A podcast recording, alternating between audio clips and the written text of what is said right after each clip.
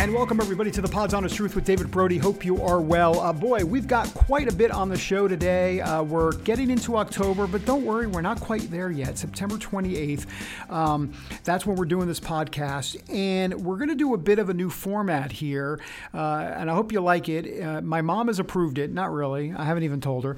Hopefully, she'll approve it. But basically, here's how this is going to work. I've got a new show on Just the News called The Water Cooler with David Brody. Thank you. It's the narcissistic portion of the program. You know, I had to get some narcissism in there somewhere. Anyhow, it's a Monday through Friday show on Just the News, and you can see it on Real America's Voice across the country, Dish Network, my goodness, Apple TV, Roku. We're in select markets all across the country, and as well at justthenews.com.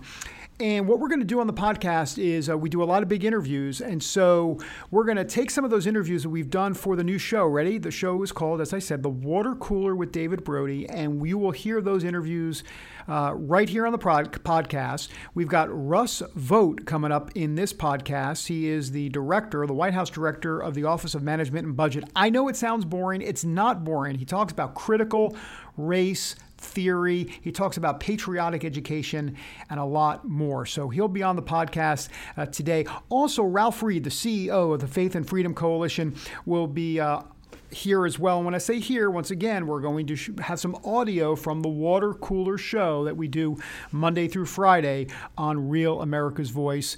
And of course, Just the News. We'll have shows on Real America's Voice for the foreseeable future at this point. So we're really looking forward to that. So Ralph Reed talking about Amy Coney Barrett and judges as well here on the Pod's Honest Truth. All right, we're back in a moment with Russ Vought. BP added more than $70 billion to the U.S. economy in 2022. Investments like acquiring America's largest biogas producer, Archaea Energy, and starting up new infrastructure in the Gulf of Mexico. It's and, not or. See what doing both means for energy nationwide at bp.com/investing in America. And welcome back, everybody, to the Pod's Honest Truth with David Brody. Time now for our interview with Russ Vought. I know, look, he spells his name V-O-U-G-H-T. So how would you pronounce that? Vought? Voight? John Voight? No, it's Russ Vought is how you pronounce it. And he was on the show today, and I want to play you some of that interview. Actually, we're going to play all of the interview. Why the heck not? It's free. It's a podcast, so you get the whole kit and caboodle. He's going to talk about, we've heard a lot about white privilege, and we've heard about critical race theory, and the president wants critical race theory eliminated in some of these federal workforce programs, and Russ Vought is the guy in charge of taking care of that from a financial standpoint, from a funding standpoint. And so we're going to get into that. Also, patriotic education. We're also going to talk about withholding funds to certain cities like Seattle and Portland and New York and Washington, D.C., and why the president is tasking Russ Vought with doing that as well. We begin, though, with the big news on Monday, which was that big New York Times report about Trump's taxes. It was a so-called big blockbuster report. Buzzer. Wasn't all that big of a deal. But we did ask Russ Vought about it here on the Pod's Honest Truth. Director Vought, thanks for being here. Appreciate it. Thanks, David. Appreciate it. Well, look, before we get into critical race theory, we want to talk about that. I'd be remiss if I didn't ask you a little bit about what this New York Times report is out today. They're not producing any documents, but they sure have a big expose on Trump's tax returns. You're a financial guy. What do you think about all of the bluster that's going around D.C. today? Yeah, here we go again, David. Once again, right in the midst of a heated political campaign, the New York Times comes forward with more fake news along the lines of what we just saw on their reporting. Here at the White House, we're focused on helping the president govern the country, and we believe it's nothing to see here. All right, let's move on a little bit to critical race theory and talk about what you're tasked with doing. Give us a sense of what you're trying to root out inside the federal government according to what the president wants to see done. And what's the timetable here, Director Vought? Sure, the timetable is immediate. The president has already taken action to ensure that un-American trainings that federal government workers, that would have to go through to be able to serve their country, in which they were told that America is inherently racist, that the founding was inherently racist, that all white people are inherently racist, that is something that will no longer go forward as a use of taxpayer resources. The president extended it to the contractors, anyone doing business with the federal government, and we are in the midst of working. I put out guidance about 15, 20 minutes ago to be able to implement this and to systematize it to help those who are at these agencies know what we are particularly concerned about. You mentioned 15, 20 minutes ago. Can you walk us through, I mean, not to geek out or anything with all of the minute details, but give us a sense of exactly what's going to be coming here, what are people going to see in this next day or two here? Sure. One of the things that we wanted to do is help people at the agencies know the kinds of words that we're worried about. White fragility, unconscious bias, intersectionality. These are all the terms that the left has used to that are consistent with the critical race theory that has been emanating from college campuses for many, many decades. Unfortunately, that's something that we've seen emanate into our culture. If you're watching the TV over the last several months, you've seen cities being looted and torn down. That comes from a philosophy, a leftist philosophy, that your institutions are fundamentally racist. They need to be torn down. We certainly don't want it practiced and preached at the federal government level through training to federal workers.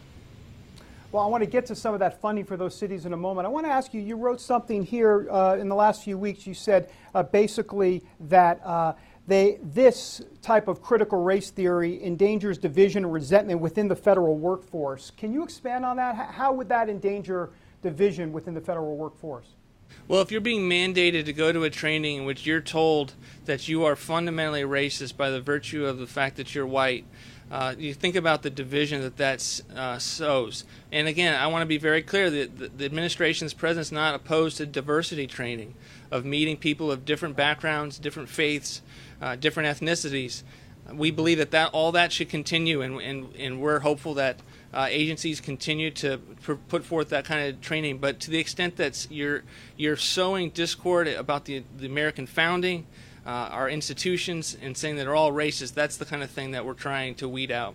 I want to move on to some of what's been going on in cities like Seattle and Portland. I know the president is concerned about that specifically, and some of the funding, withholding funding from certain cities for certain reason, anarchist and all of that type of situation. What can you tell us? What's the latest on withholding some funding from some of these cities, Seattle, Portland, I believe there's others, New York, and a few others?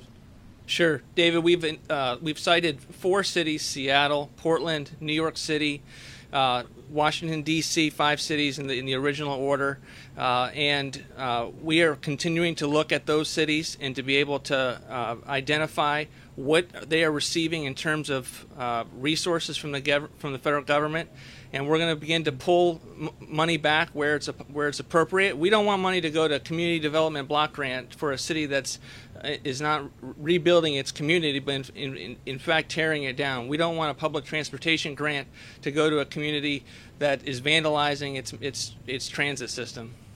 And I want to also ask you about patriotic education.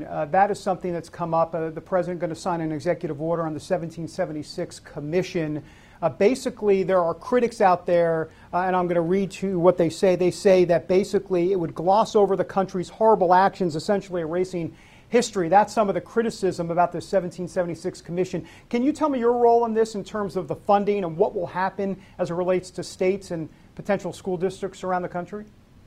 Sure. Right now, this is just an effort to make sure that there is a curriculum out there for states to be able to use in their decisions based on how they choose to spend local resources and the federal dollars that they receive.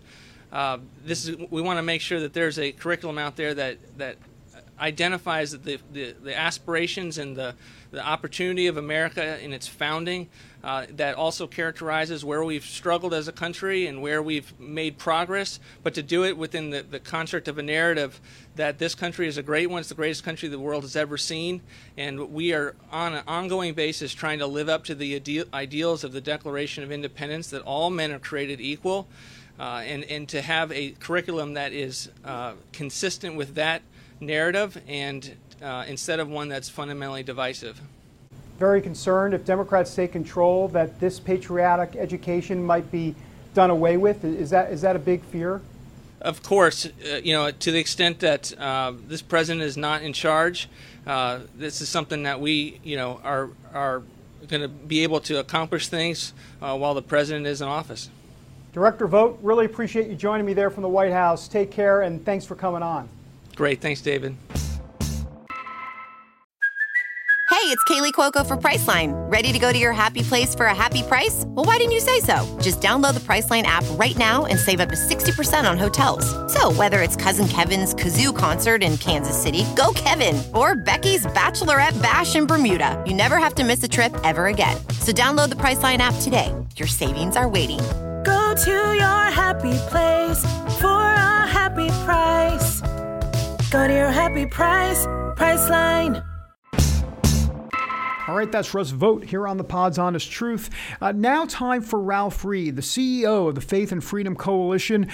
He is instrumental in the evangelical world, getting evangelicals out to vote. Obviously, from a conservative perspective, you might imagine they're trying to get Donald Trump reelected, and that's what he's doing. And, of course, Amy Coney Barrett, the Supreme Court nominee now by the president, will make his job, Ralph Reed's job, a bit easier because, boy, I got to tell you, that is the evangelical enchilada, if you will. In other words, it is a big deal. It should help with not just evangelicals, but with Catholics especially some of those white Catholics in the Rust Belt states in Wisconsin, Michigan, Pennsylvania, those type of states. So without further ado, it's so official. I can't believe I said it like that. Without further ado, here is Ralph Reed on the Pod's Honest Truth. Ralph, thanks for being here. I appreciate it. You bet, David. Good to be with you. Well, look, is this a game changer from an election standpoint? What's your sense of it, Ralph? It's hard to say. You never know what the political impact's going to be until it plays out. We have to wait until the hearings, which begin on October 12th. Then we have to see what kind of last-minute, personal and other kinds of professional attacks the other side's going to level. I've been through so many of these I've lost count, going all the way back to Robert Bork. I was there for the Clarence Thomas nomination when I was at the Christian Coalition, and I think this will be the fifth or sixth nomination I've done at Faith and Freedom. So, the best thing to do is to prepare for the absolute worst, which we are. But, overall, what I would say is the president promised to pick conservative, originalist, textualist judges who were pro-life and who respected the Constitution of the Bill of Rights. He's kept that promise over 200 times. He kept it with Neil Gorsuch. He kept it with Brett Kavanaugh. He's kept it again with Amy Coney Barrett. And I think it will encourage voters of faith and others who are concerned about the courts to turn out in record numbers. Ralph, what is it about Amy Coney Barrett? We always hear evangelicals love her. She's been the top pick. Last time with Kavanaugh, he was great, but boy, they really wanted Amy Coney Barrett, and here she is. What is it about her that seems to strike a chord, if you will, with evangelical voters? Well, she genuinely is one of the finest jurists to emerge on either side of the aisle in the last quarter century. She not only clerked for Antonin Scalia, but many of the clerks who were there at the same time, including for people like Stephen Breyer and Ruth Bader Ginsburg, said she was the favorite clerk that they interacted with. You hear some of the same things from her colleagues at Notre Dame. She graduated first in her class. She was law review. She's a towering intellect. She's a brilliant. She's a woman of faith. She's going to be the first mother of school-aged children who's going to sit on this court. And her judicial philosophy is very similar to, if not identical to, that of Antonin Scalia. So I don't think it's hard to figure out why these voters of faith are so excited about her. And I predict, sadly, it's not a prediction I'm happy about, but I think the other side's going to do everything they can to smear and destroy her. And therefore, I think it's critical for us to be praying for her and her family. And let's make our voices heard. Let's not take this confirmation for granted. Let's not assume we have the votes. Let's not assume this is over. It's not over until she's confirmed. Ralph, what do you expect to see going forward? You mentioned smears. I mean, you know, there's been this talk of anti-Catholic bias. I mean, Maisie Hirono back in 2017 called her a Catholic judge. I mean, can you imagine? I can't even imagine Ruth Bader Ginsburg, let's say 30 plus years ago, being called a Jewish judge. I mean, what in the world? And so, and then of course we know that Dianne Feinstein believes that the dogma lives loudly within her. What are you expecting to see this time around, Ralph? Well, I got to be honest with you. I just expect the unexpected. You know, we went through the Thomas nomination in 91, and frankly, for most of that nomination, up until he was days away from a confirmation vote, is when the Anita Hill allegations came out on NPR. In the case of Brett Kavanaugh, he'd already had his hearing. He performed superbly and brilliantly. It was a virtual done deal when the Washington Post published the Christine Blasey Ford allegations. So expect the unexpected. I think as of right now, the Democrats and the left are conflicted about the attacks on her religion. I think some are going to do it, but Nancy Pelosi said this weekend it's off limits. I think it's going to be about Obamacare. I think it's going to be about Roe. I think it's going to be about her not her faith per se, but what they're going to allege is her attempt to use the Supreme Court justice slot to advance her faith. Well, Ralph, it seems like this could really come back and basically bite Democrats here. I mean, look, you know about the Catholic vote. Can you talk to me a little bit about that swing Catholic vote? We know that it went for Obama in 2008. 2012 as well. 2016, Donald Trump wins it. And then, of course, if you get into white Catholics, Donald Trump did 60%. So what numbers are you looking for here? Because it seems to me this could play well in Rust Belt states like Michigan, Pennsylvania, Wisconsin, et cetera. Well, I think that's exactly why the Democrats are worried, and they're conflicted about how they're going to approach this nomination, because on the one hand, they have to go after her for their liberal progressive base. On the other hand, in American politics, the evangelical vote is now the base vote of pro-life Republican candidates. They were half of all the votes that Donald Trump got in 2016. I think they're going to be roughly half of all the votes that he gets in 2020. I think they're going to turn out in record numbers, in part because of this judges and courts issue. But the swing vote in American politics is the Catholic vote. No one's been elected president since 1960 without carrying the Catholic vote. Donald Trump surprised all the pollsters and prognosticators 4 years ago, winning at 50-46, with the remainder going to third-party candidates. I think in the most recent Fox News poll, it's 49 Biden, 46 Trump. It's basically a jump ball. It's a tie. Probably whoever wins that vote is going to win the upper Midwest, and whoever wins the upper Midwest is going to be elected president. Ralph, I got 30 seconds. The water cooler conversation today is about that big New York Times article about Trump's tax returns. What do you make of, I mean, last time I checked, when I looked at the New York Times article, I went to search for some of their documents that they had to prove all of this or show it, and I couldn't see any. What's your take? My take is it's a regurgitation, a retread of an old story. The New York Times had a front page story in 2016 about the fact that he had taken a huge write-off in 1995 that would have allowed him to potentially not pay federal income taxes for 18 years. So we already know that he had write-offs. We already know that he had credits. We already know that in the mid-90s, he took steep losses that allowed him to carry those losses forward. There's nothing new in this story. It's just a transparently, politically timed attack right before the first debate. All right, that's Ralph Reed here on the Pod's Honest Truth. Once again, a programming note. Remember to watch my new show on Real America's Voice as part of the Just the News programming called The Water Cooler with David Brody. I've had to get my name in there. Narcissist alert, I know. Monday through Friday, 4 p.m. Eastern. Check your local listings. We're going to have tons of big interviews, and you will be able to hear some of those interviews right here on the Pod's Honest Truth. Until next time, everybody. We'll see you tomorrow.